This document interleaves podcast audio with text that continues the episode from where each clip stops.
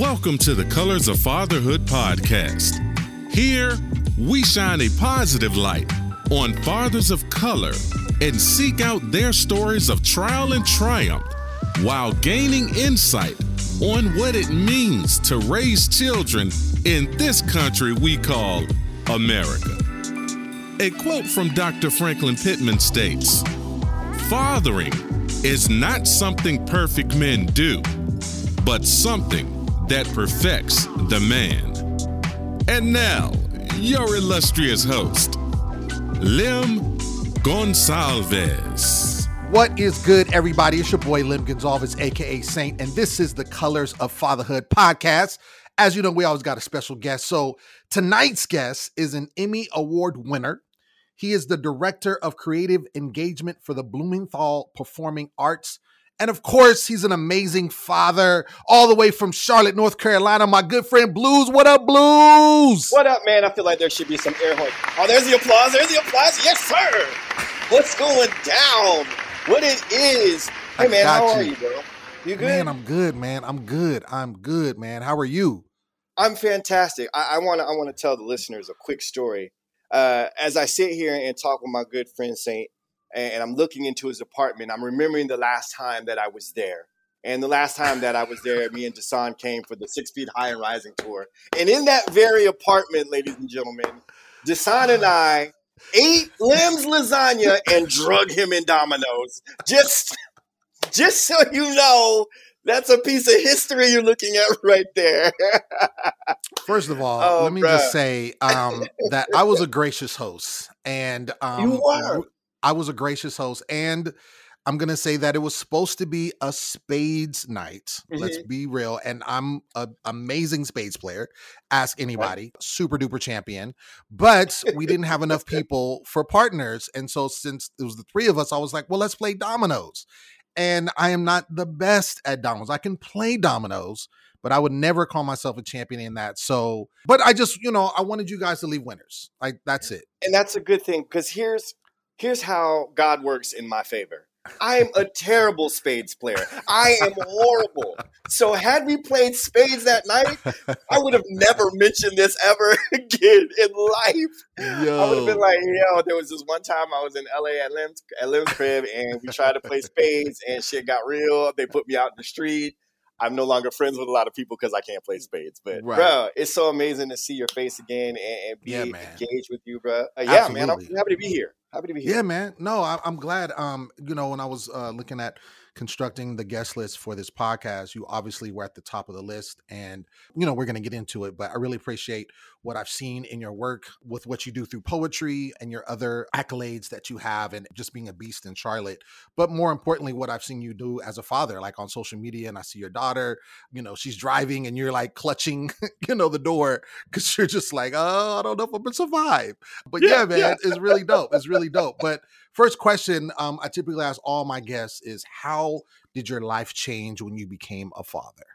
Oh man, that is a that's a great question because I tell a lot of new fathers when they're worried, like I don't know what I'm gonna do. Da, da, da, da, da. I'm like, bro, the second your child enters this world and you see them, it clicks. Like for a mm. lot of fathers, it's like, oh, I know exactly what I'm supposed to do now. And granted, it's not like this blueprint plan, and you got it all figured out, but this instinctiveness to take care of, to be responsible for, to really want to change your life up for this new human that your responsibility is instinctive. So for me, my first experience as fatherhood is being a stepfather.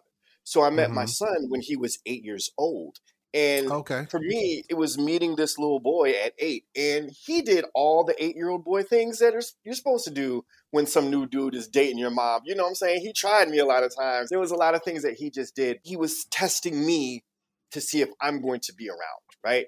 And I hmm. looked at him as this opportunity to not only show this woman that I'm a responsible man, but to show this young man that there are responsible black men in the world who are going to care for you, whether they are blood or not.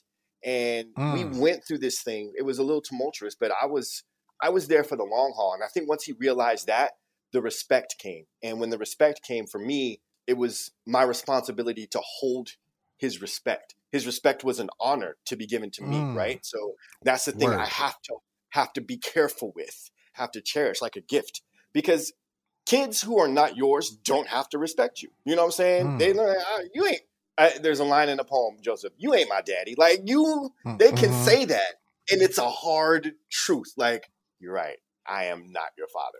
But in that sense, you you're realizing that all right. He says he respects me. He sees me as a father figure. I need to now step up to that role. So that Mm. experience was different than when I had my daughter, who was like my blood. Like this is my creation, and it's a girl. So I'm like, oh my Mm. god.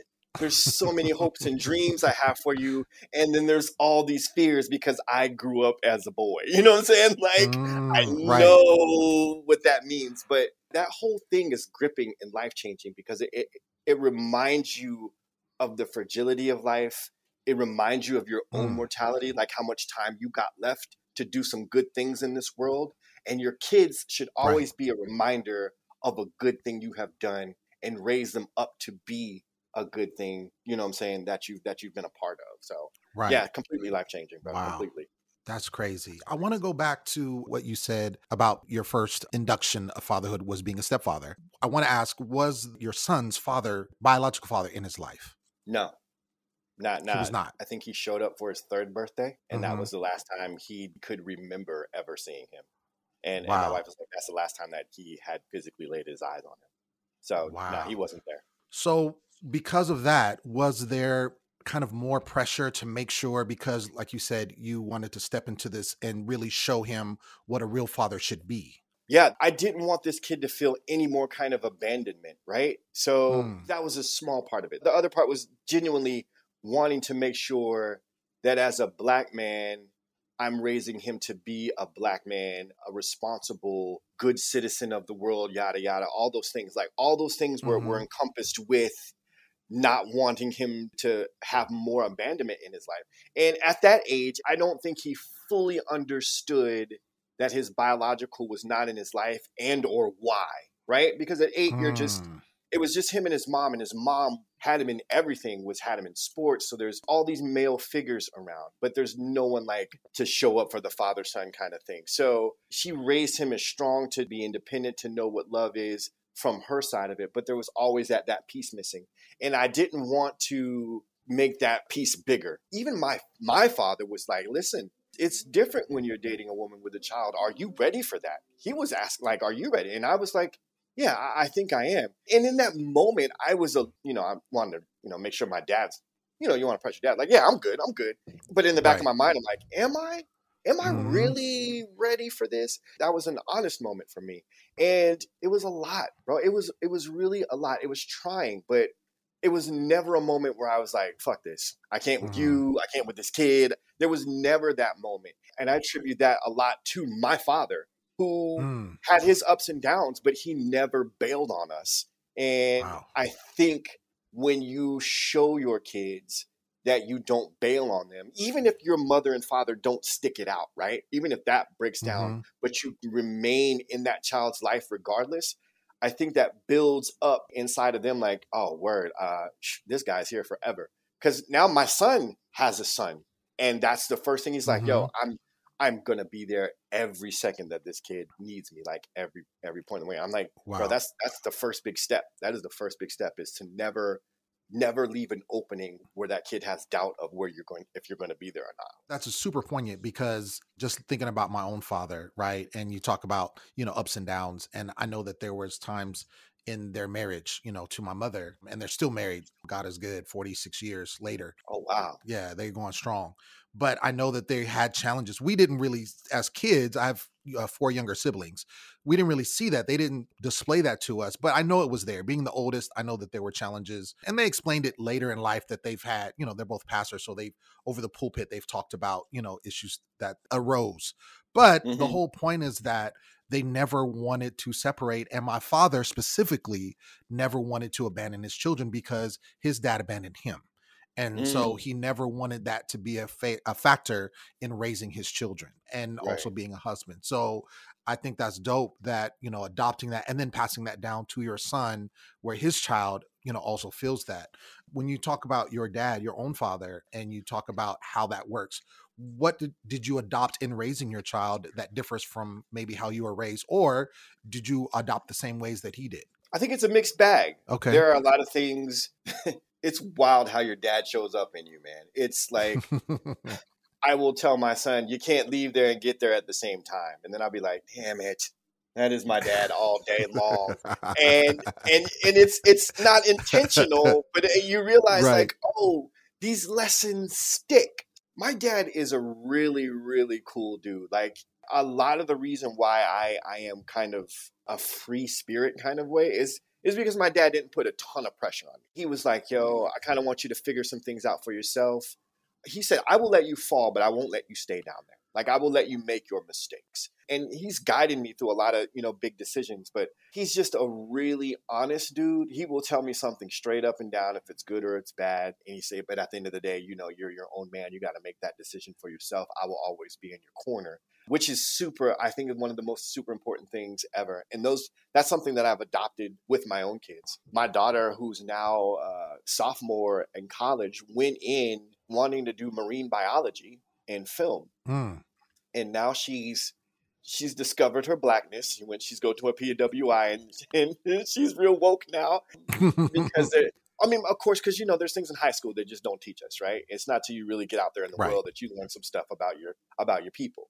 So she's really into her history but she's super like getting really really good and fluent in understanding and speaking Chinese and I told her like listen oh, really?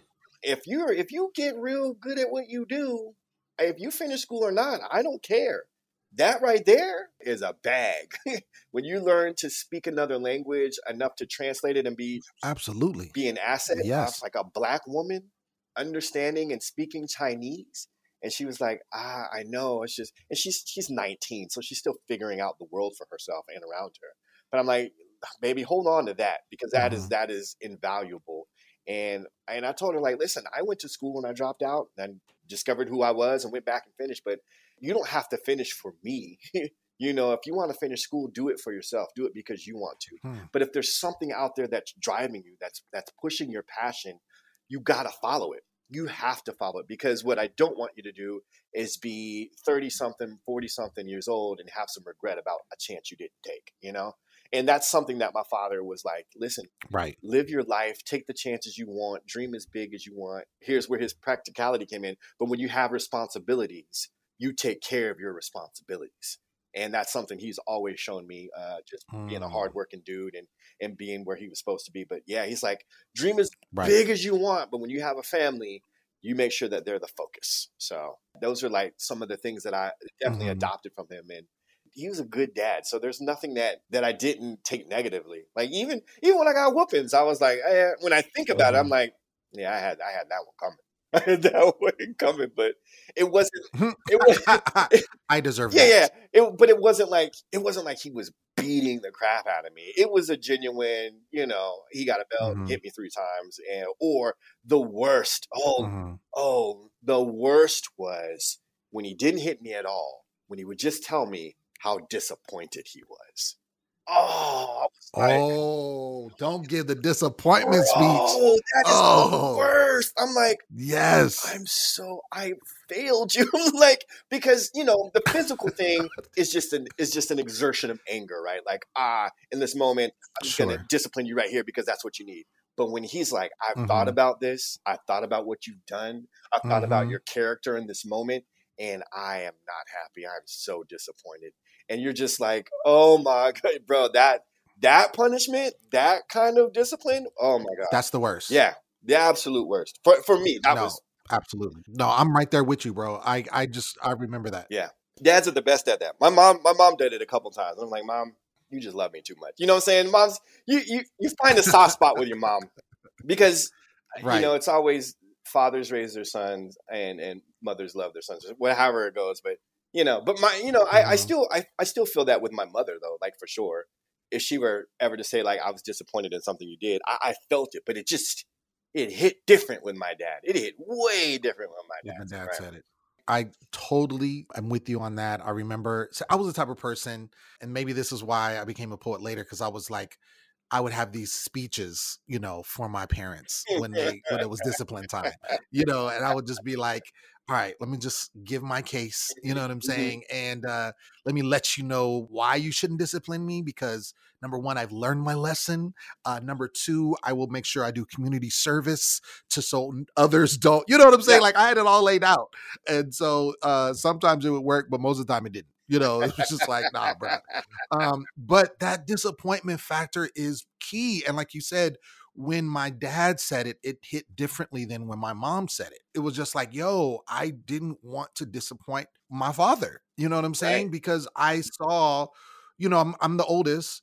And so, and he's my dad, and I enjoyed the times that we spent. He would take me fishing and stuff like that. And those were just key moments that I really cherish. And to disappoint that man for something I did wrong is just like, you know, and it was usually when he told me not to do it specifically, Oh, and then I did it anyway. yes. And that was the times that I was just like, oh, you he's like, I told you. Yeah. Like I was explicit and I told you not to, and you did it anyway. So therefore, I am hurt. Yeah. And I'm just like, no, not my dad.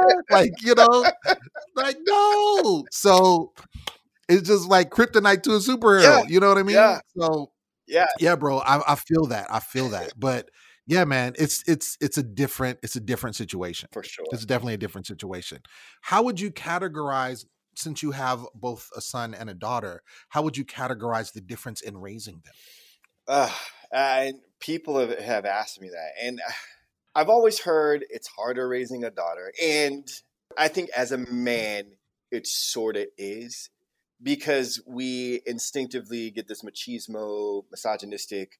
I gotta protect her from every boy in the world. I gotta. This is my daughter. No one else can touch her. Yeah, yeah. yeah. We do. We do all those things, right? It's a lot of it is Mhm. just facade, right? It's just we're just putting on airs. There's a part of where we care and don't. We just don't want them hurt. Like we don't want their feelings hurt. We don't want Mhm. them physically hurt. We're not to the point where I'm gonna go out and pull a gun on a young man because he's knocking on my door. That's that's the sh- stuff we say, right?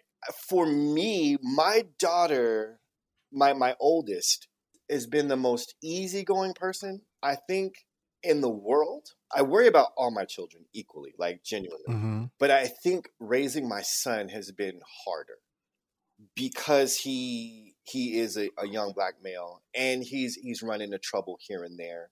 He's in his twenties now and he's sometimes very angry. You know, you don't stop raising your kids after they're 18, right? You continue to Right. to be a, a part of their lives. Right. He's understanding and seeing this world how it can be against him. He there there is a constant fear that he will be a target for someone, not just police, but you know, Mhm. excuse my language, but niggas will be niggas. And Mm. that is a thing that you constantly worry about.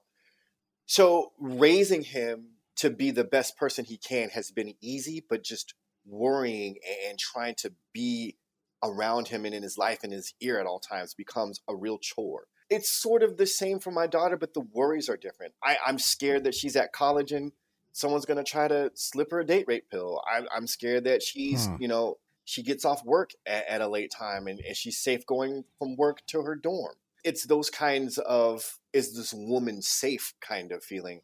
But as a person, she's she's so level headed, well balanced, sees the world in a in a wide perspective that that it's very different how my son sees it. And they grew up in the same Mhm. house, which is still baffling. You know, it's very baffling. But I think because my son has experienced some things that she has not, and vice versa. You know, she went away to school, he didn't. It's all these things. So for me, I think they're kind of the same. Uh, again, I, I would lean more towards it was harder raising my son. And now that my grandson is kind of running around my house, he's hella rambunctious. Like, yo, this kid is everywhere. And I don't know if it's because I'm a little older that it's hard to keep up with him Mhm.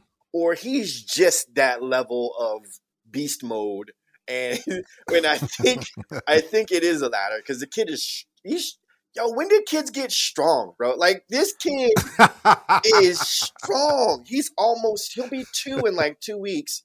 And this kid is just strong. And I, I'm glad for it. Like that's, that's a healthy boy. yeah. But also like, yo, Sure. stop pulling stuff down off the, stop pulling stuff over stop moving furniture around bro who are you it's now watching this this young this young little black boy in my house two years old, and being in his life at this like very constantly because they're living with us. So I'm there a lot, and I'm remembering like, oh, my youngest daughter had sort of this energy, but this is this this kid is Mhm. really ramped up. My middle daughter was very calm, so. I, I, I lean more towards boys are, are a little bit harder to raise. Girls, girls, you just have to pay attention. That's what I'll say. Girls, you got to pay attention because you think, oh, she's a girl, she's just going to do girl stuff and be be safe and not do this thing, and you be like, Mhm. man, listen. I've learned that some girls are worse than boys, and you know, I feel like with a boy, when he's out there wilding, he's he's just doing what he's gonna do, and there's a lot more physicality to it. Like you know, son is gonna try his father one day. That's sort of in, in every story. It's not like this real. They went to fisticuffs, but it was definitely like, yo, who you bucking up at, kind of thing, you know. And I think Yeah. with daughters, it's more emotional rebellion. It's more actional rebellion. Like, oh, I'm gonna wear this, and it's an argument. So it's a very Mhm. mental kind of thing. So, yeah, bro, Interesting. it, it's there's so many takes on it, man. There's so many takes on it. I, I don't have a real answer. I went through a lot. I'm, I'm like, you gave me an answer though. like, I, I, I think it's interesting that you say, um, you know, boys are more difficult because, and I've heard both sides, right? But I've heard, I feel like I've heard more people say that uh, daughters are more difficult and then boys are easier. But obviously, it's perspective, right? Right. I think a lot of it is how you choose to raise your children, and then probably also how you've been raised and conditioned Mhm. in what a father is supposed to be. So, Right. I think it's dope that you can have different perspectives of raising the children. Obviously, common goal is to have a good kid, right? And Yeah. raise them the right way. Right. Um, so that way they end up, you know, being amazing. So, but yeah, I, I think that's super interesting. You talked about your son being a black boy in this, you know, society in this country and how, you know, he has had challenges. How important do you think race is when it comes to raising your child and integrating that? It's super important. This country and past administration won't allow us to not deal with race. Like it is the way the Hmm. police treat us, the way economics treat us, the way our own politicians. The list goes on and on of how we are are treated. So you cannot not talk about race, right? And for me, it's sort of embedded in the house, right? The things we are do are inherently black. The way we talk about things are inherently black. And we move through blackness like that. So race always popped up and our kids would have questions, we'd answer the questions, but it became real prevalent to me when my daughter went to went off to school. So she goes to a, a predominantly PWI in a very Republican town, Just stop you right there. What does so everyone that may Oh. not know what does PWI mean? predominantly white institution. Got it. Right. So you have your HBCUs, you got Mhm. your PWIs. She's at this school, and her roommate is white, and they got along so much the first semester that they're roommates again. So she knows how to be herself. She knows how to build rapport with other folks of other nationalities. Because when she when she was in high school, her friends looked like everything. You know, she was the Benetton bag of, friends. Like she had everybody. You know, just was her friend. Her very best friend, who who died at fourteen, was Colombian um, and there was a very just different background. So she gets to school, and in high school they didn't really do Black history like that. So of course she gets to school, and it's on and popping. My first phone call, she's in Wilmington, North Carolina, and if you're familiar with Wilmington, much like Tulsa, much like uh, Rosewood, Wilmington was set ablaze. Wilmington had race riots because of wealthy Black folks, when white folks did not like that. So Hmm. Wilmington has its own very, very tragic history of dealing with white people who are angry at successful black people. Wilmington on Fire is a documentary that is out and you know, shameless plug. I have a song that's on the soundtrack for that movie. It's this place and it's it's a beautiful city, right? You can see the things that are separated with race and class and, and all these things. So she's there, right? And she her roommates are white again, and she's just there. But when she gets Mm. there, her whole Black history world is opened wide up because you know it's college, so now it's all about a place of learning. And I remember the first phone call I got, and she was like, "Dad, did you know that they rioted here in Wilmington and killed a bunch of black people for their pop. I was like, yeah, but I, I know. Remember, I told you about the movie. She's like, oh, that's here. I'm like, come on, babe. You, you know, I, but I, I let her talk, right? It, and this is this is the parenting moments where you say, you let them discover. You know all the things, right? Right. Everything they're telling you, you know, because of course you're a parent and you've got all this information already. But you let them discover at their own pace you reaffirm and confirm the things that they're saying and then you ask them for me i was like well how do you feel about that you know what what would you do to change things and you know she has a bunch of ideas a bunch of things she wants to do and i think this is one of those conversations mm-hmm. where where young people want to lead the way and sometimes older folks got to get out of the way so they can do their thing for me it was it was that moment. I was like you know what? I'm to be right here in background. You tell me what you want to do and how you want to do it. And so she discovered so so much. Even when pandemic hit and she came home for a while i took her to a protest march. I took her to two. I took her to one in the day that was led by the black lives matter group and some other folks. Super peaceful thousands of people in the street really organized. Boom boom boom boom boom. And then i told her i'm going to take you to one at night just so you know the difference because in my head i want her prepared for all of this right i want her ready the idea is I want her to understand what it is to be in a mm. protest uh, at night, and I want her to recognize the dangers. I want her to recognize the actions, the energies of it. I need you to be aware of all of this because you are 19 and one day you're going to go to a protest without me in another city and i need you to know what to do and Hmm. For Charlotte, and we made the news a couple of times with uh, kettling when this was the night that this kettling happened. So, for those who are unaware, kettling is when SWAT will block off a street and then block off another street. They call it kettling. I call it corralling. They had the protesters boxed in and were pepper spraying them and flashbanging them inside. Yeah, there was there's a lawsuit, bro. It was it was terrible, and we watched it unfold. The police say they did didn't do it. Lying. So anyway, I wanted her to see all this. And as we're marching and the night began, police let off flashbangs. Hmm. And I told her what happens is right. people are going to run and panic because they're not used to this. Don't run. Find yourself a safe spot and wait because when you run, you don't unless you know where you're running to and who you're running with. Don't run randomly because you're going to fall and get hurt. Like three people fell because they didn't know where they're going. I told us like, listen, there's a tree here, there's the side of a building here. You pick one and you go there, and and you communicate with your people how you're going to move when this happens, so that you all can meet up. Mm-hmm. And you know, when the flashbangs went off, the people ran. My baby got behind a tree. She stayed still. She watched people move. And I was like, when it's time to walk, you walk. You cover your face if you see right. smoke, and you just move away from the police. Just move away from the action. Don't move towards it because they're playing by their own rules right? And whatever happens to you is going to happen to you, and they'll figure out the rest for themselves in court. But anyway, but whatever, you're stuck. Whether they've shot you, whether they put you, you're stuck in that position. So it was teaching her all of these things about how to move with her blackness, with her activism, with her passion.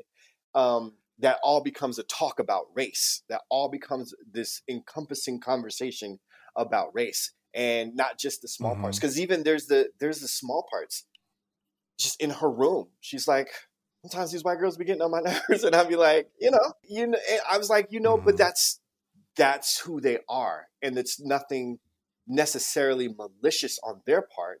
You got to think how i'm raising you. That might be how they were raised and if it's nothing overtly racist it's just their ways you know. You got to be like all right that's just how she moves there's nothing wrong with that. Let me go for a walk. You know what I'm saying? You gotta you gotta mm-hmm. learn how to accept people for who they are and how they're raised, and then try to have a conversation that grows sure. both of you. Oh yeah. But it's nothing. It's and it's all been just not even super racist. It's just been typical roommate stuff, like you know, put your shoes away, or you know, in a, in a, sometimes in a black household things are done different than in a white household, and that's not necessarily a race thing. It's just two cultures that were just very different. Yeah. So for her, it's been mm-hmm. the balance. But but my son, he's been in the system and he sees the world way different now.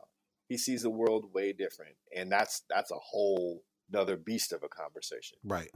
Yeah. So culturally we're different. And there's nothing wrong with that because that's what makes life beautiful, right? People just being different, and you get to experience those differences, good or bad, but it it, it helps shape you.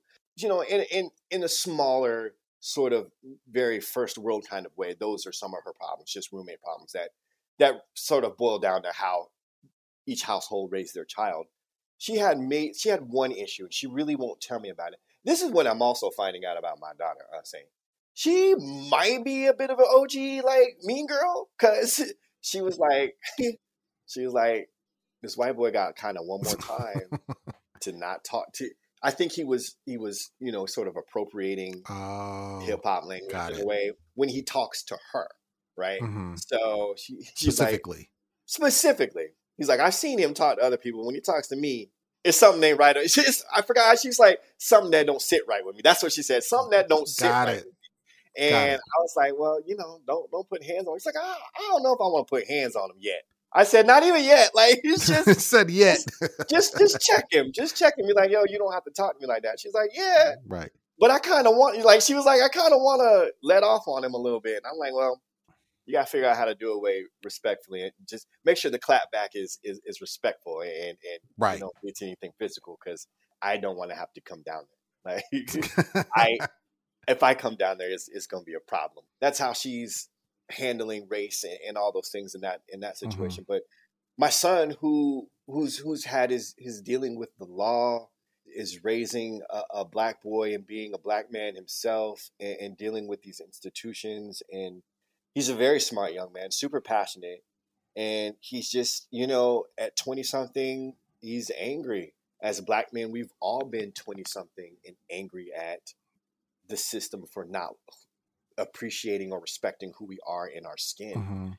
he actually goes and talks to a friend of mine, you know, every Tuesday, just black man to black man, because there are things that as a father are just going to wash over him that I could say all day Mhm. long and he's just not going to receive it because I'm his dad, right? And we've all been there. Like your parents tell you one thing Sure. and it's it's the gospel, but but we don't listen. But when our friends say it, it's like, oh, Right. bro, you talking that truth? Like You are wise. You are so wise. you are so wise. like, yo, I just told you that. right. So these are gentlemen that I respect, that we've all sat around and had really building conversations. So I'm comfortable with him talking to to another man Mhm. uh, about the problems that he has, and then when he needs to come to me, he knows that. But it's good to have just different perspective bouncing off because right. because this this black man's going to give him a very objective answer that doesn't come from any place of being his father, or being grounded Mhm. in sort of love. It's just a I'm gonna give you a straight up answer. So right. that in terms of race with him, it's it's different, and and I think that goes back again to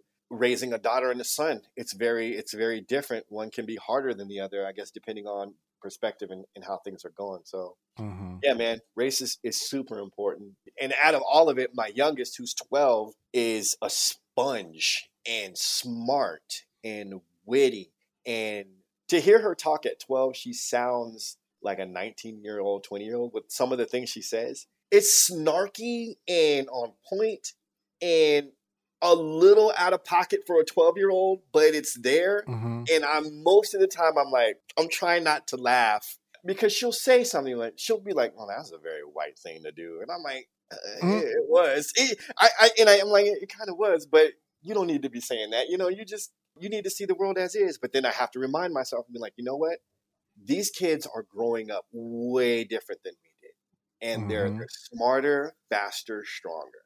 So what I need to do is adapt to how fast she's learning and right. how- her maturity level. So, you know, I, I think that's uh, one of the biggest difference in, in raising kids now. Yeah, I'm a I'm a kid born in the '70s, raised in the '80s, kind of got my my run in the '90s. So I there's this Mhm. era of freshness up into this new technology that we're living in that I'm Mhm. still grounded in this old school kind of way of thinking of respectability, but in this new school of things change fast. And she's way up here, and I just need to keep myself grounded in how I'm raising her, but also recognize that she she's really smart and really fast with it. So yeah, man, there's there's three three kids in in, in three different kinds of time uh, age zones. It's really crazy. Right. So, lastly, I just want to know what advice um, would you give to, let's say, a new father or someone, a father to be, um, you know, based on all of the experiences you've had in raising your three children? Um, what advice would you give them? It's a great question. This is going to be one of my uh, posts I was supposed to do like a while ago. There's one thing that a father has to do not let the kid die. That's all you got to do is just keep the child alive, bro. That's, that's the only thing that you need to focus on first and foremost. When you wake up, make sure that kid is alive. And then once you know that they're alive, how do I keep them alive? All right, I got to feed them. I got to put clothes on her. I got to feed her again. Oh, I got to change her. I got to make sure she stays alive. I got to make sure he stays alive. I, and that's that's really my biggest advice. Like everything else comes as it comes. Uh, mm. In your child's life, you will be hero or monster, and there will be days you have to choose to be a monster in their lives because that's the thing again that will keep them alive. Being a hmm. hero will always keep them alive, but sometimes you have to be a villain in their eyes, a, a villain for the day to keep them alive, to tell them no. Again, all your your only job is to keep them alive. And keeping them alive also means making sure they're a decent human being.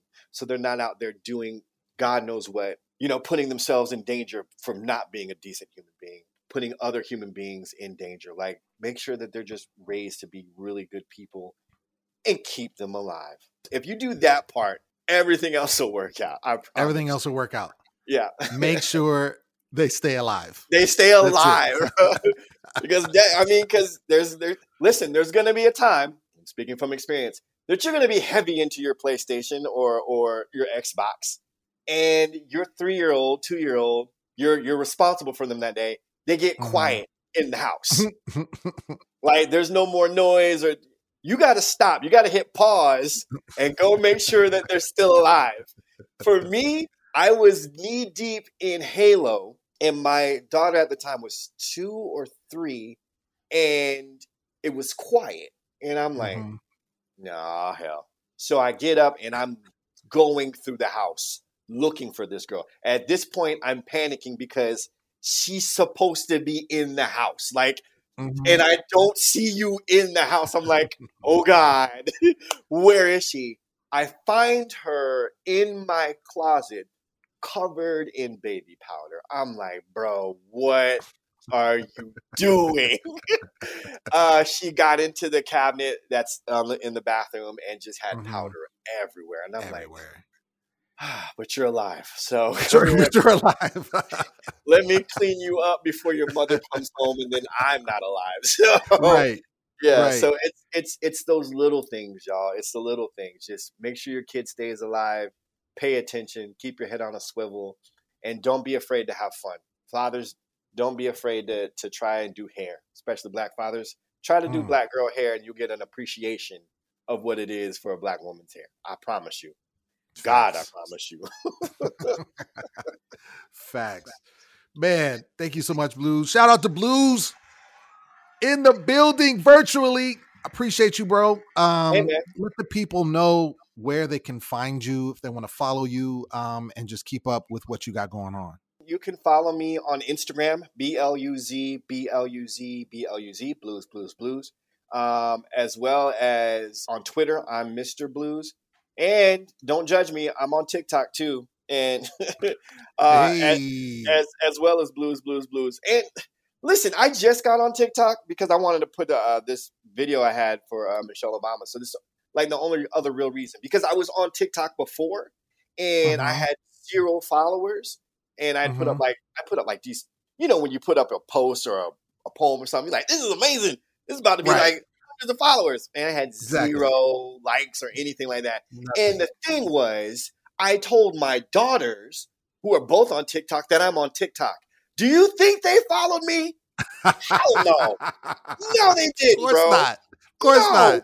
And I'm like, yo, I'm on TikTok. And they were like, they were doing the whole like, I hear you, but I don't hear you kind of thing. I'm like, come oh, on, man. man. I like, so you're not gonna follow me? They were like, what's your? they asked me what's my handle. I told them. They were like, all right, still ain't following me. I'm like, all right, you know what? Y'all gonna be needing something from me one day, and I'm be like, all right, you like eating? How's that? you, like you nourishment?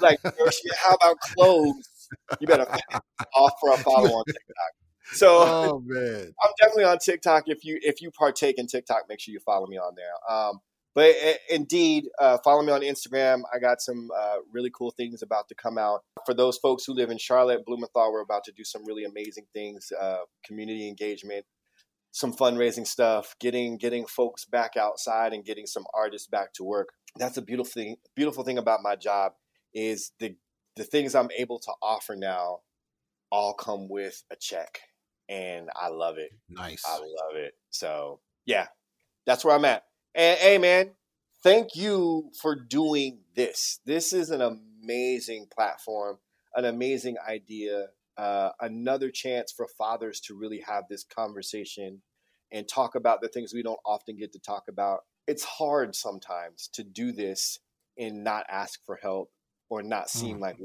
need help because, you know, as black men, we're just supposed to know it all, do it all, and be good at it and, and suffer through it if we're suffering. So, man, continue doing this good work. Continue uplifting these new fathers, these old school fathers, all of us, because we need it. And brother, sure. I, I, got your back all day long, all day long. Man, I appreciate you, man. I appreciate yeah. you, man. Thank you so much. Uh, and I want to thank everybody for tuning in. Again, this is Lim Gonzalez, aka Saint. And until we speak again, God bless and take care. Colors of Fatherhood is produced by Josh Rodriguez and Saintly Productions. Don't forget to subscribe to this podcast and share with all your family and friends. Please remember to follow us on social media at Stay on the Mic and at Colors of Fatherhood. And for all your booking needs, please visit www.stayonthemic.com. Thank you for listening, and we'll see you next episode.